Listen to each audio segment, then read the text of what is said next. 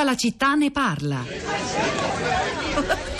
Buongiorno. Posso fare colazione per favore? Ma la smetti di stare al telefono? Devo andare. La frase questa casa non è un albergo, ti suona familiare. Sono Iron Man. Dammi i tuoi numeri. Sono a 150, Ed. Non ci siamo. Che succede? Sono preoccupata per Ryan. Lamenta una stanchezza cronica. Non avete mai notato questi sintomi? Stai andando sempre peggio. I clienti ti stanno mollando. Mi devo preoccupare? No, quel lavoro sarà mio, Ed. Ti sembra questa l'ora di arrivare? Siamo noi, la tua famiglia. Scegli bene a chi dedicare il tuo tempo.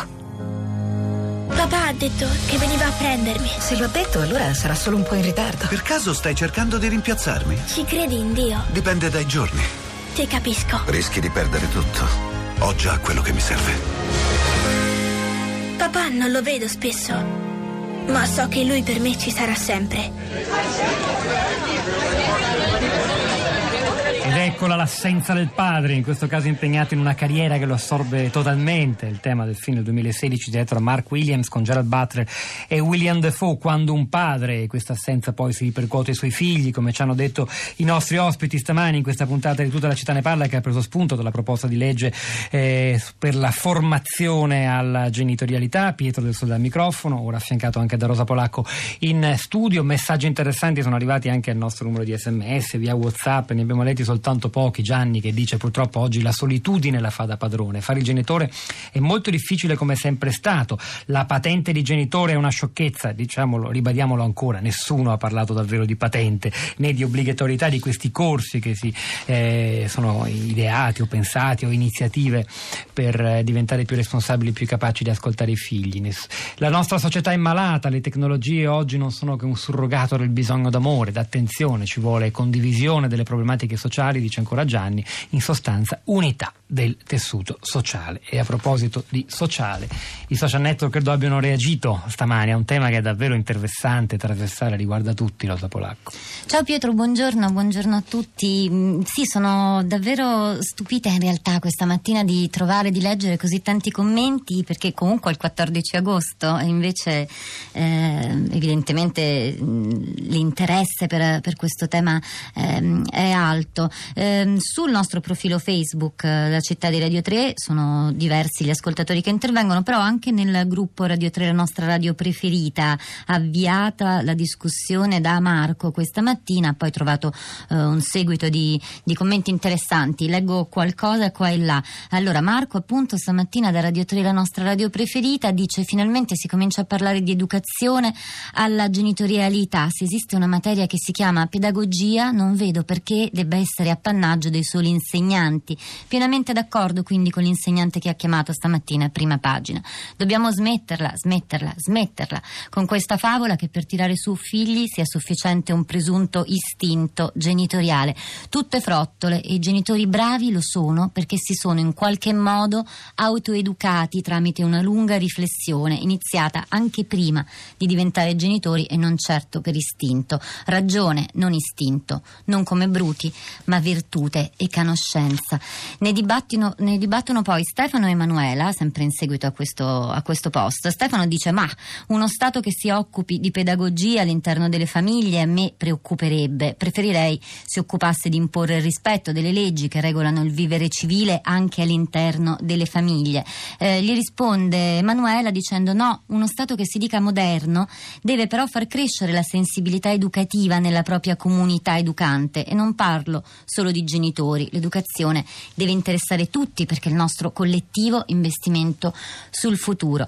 Ehm, sul profilo invece della città di Radio 3 ehm, leggo intanto Julio Cesar che dice credo che i genitori abbiano bisogno di incontrarsi e sentirsi parte di una comunità. In una società laica questi incontri si possono realizzare all'interno delle scuole o di qualche struttura istituzionale, così come in passato era per molti la parrocchia, che non è sparita ma non è laica. Ci si renderà conto quanta vicinanza c'è tra i problemi dei suoi componenti. In sostanza non è male la proposta di legge, bisogna dare un volto ufficiale perché queste iniziative siano tenute in considerazione. Ed è proprio dalle riflessioni, da queste stesse riflessioni che fa Julio Cesar che per esempio qualche anno fa è nato Famiglia.0 che è un progetto che è anche un festival, un profilo Facebook dove trovate molti molti spunti interessanti, articoli, libri, iniziative, laboratori, ehm, ne avevamo parlato anche noi qualche tempo fa, lo trovate in rete, il loro sito e su Facebook il loro profilo.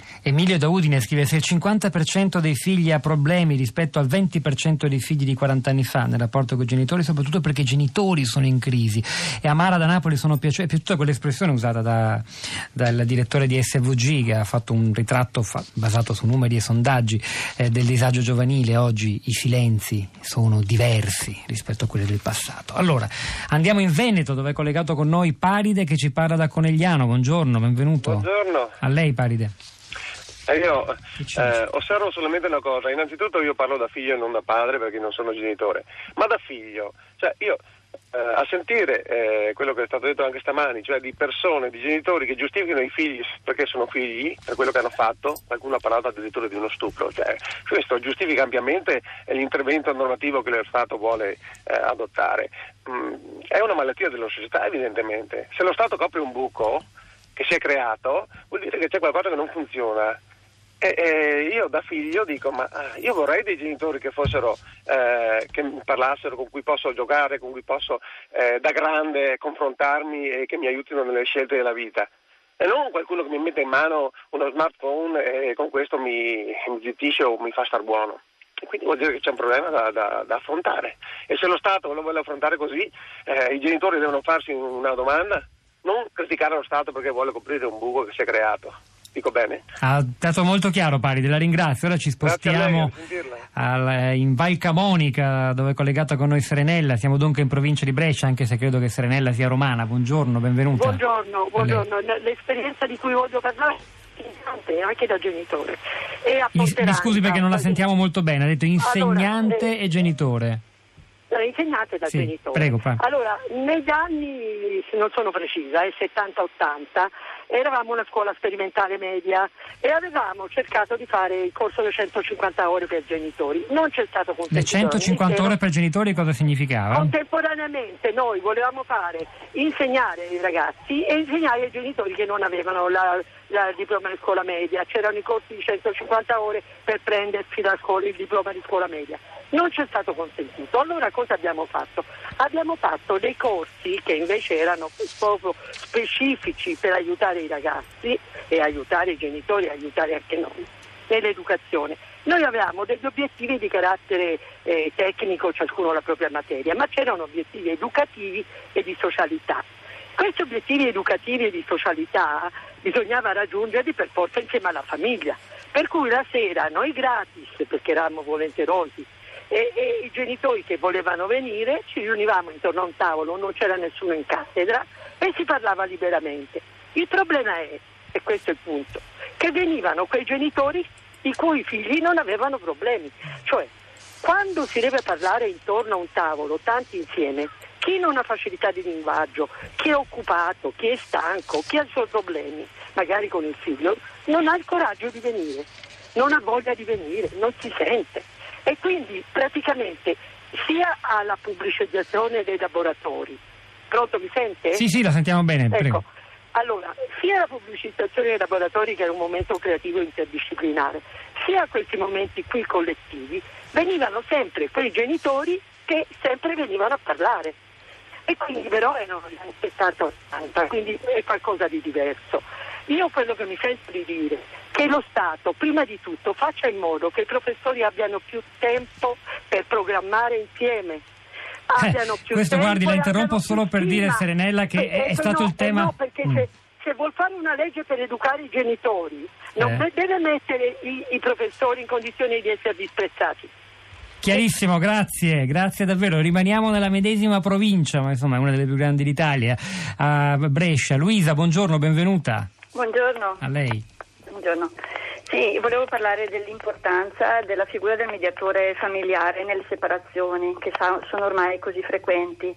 Eh, nella mia esperienza, 14 anni fa, eh, mi sono separata e mi sono rivolta ad una mediatrice perché per caso avevo visto, mm, so, ero venuta a conoscenza di, di, di questa associazione che c'era a Brescia eh, di mediatori familiari. E è stata fondamentale nella, nella, mia separazione anche se per esempio il mio eh, ex marito non, non, ha voluto partecipare agli incontri, l'ha fatto solo in un secondo tempo, però la mediatrice veramente eh, mi ha aiutato a vedere eh, le cose con un'ottica diversa, che non è certo quella dell'avvocato che fa appunto gli interessi soltanto del suo cliente.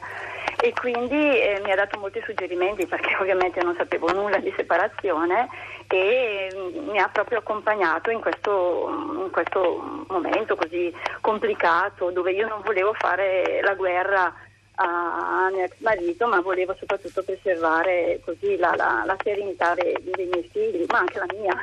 E quindi mi dispiace molto che eh, fi- questa figura non sia oggi così, ehm, sia quasi scomparsa. Guardi, non c'è più la, la firmataria della legge Vanna Iori con mm. cui abbiamo parlato, la proposta di legge, però da quello che leggiamo, anche dalla sintesi disponibile oggi sui giornali, in particolare sul messaggero, si esume, desume che, che, c'è la volontà di potenziare questo, perlomeno questo comparto, non so quale, attraverso quale figura nello specifico, però insomma, la, la, criticità della situazione da lei raccontata, che riguarda i figli separati, è, è, presa, è presa in esame, vedremo cosa cosa ne verrà fuori. Rosa, torno a te. Allora, torno sui social network. Francesca segnala la ricca serie di articoli, testimonianze, interviste di Annalena Benini, si chiama Il Figlio, questa rubrica racconto viaggio nelle famiglie italiane, la pubblica Il Foglio a puntate, diciamo, si trova online sul loro sito, ora la linkiamo anche sui nostri, sui nostri profili. Molta scuola anche nei commenti. Giuliana dice miglioriamo welfare, asili, scuole, contributi pecuniari come in Germania.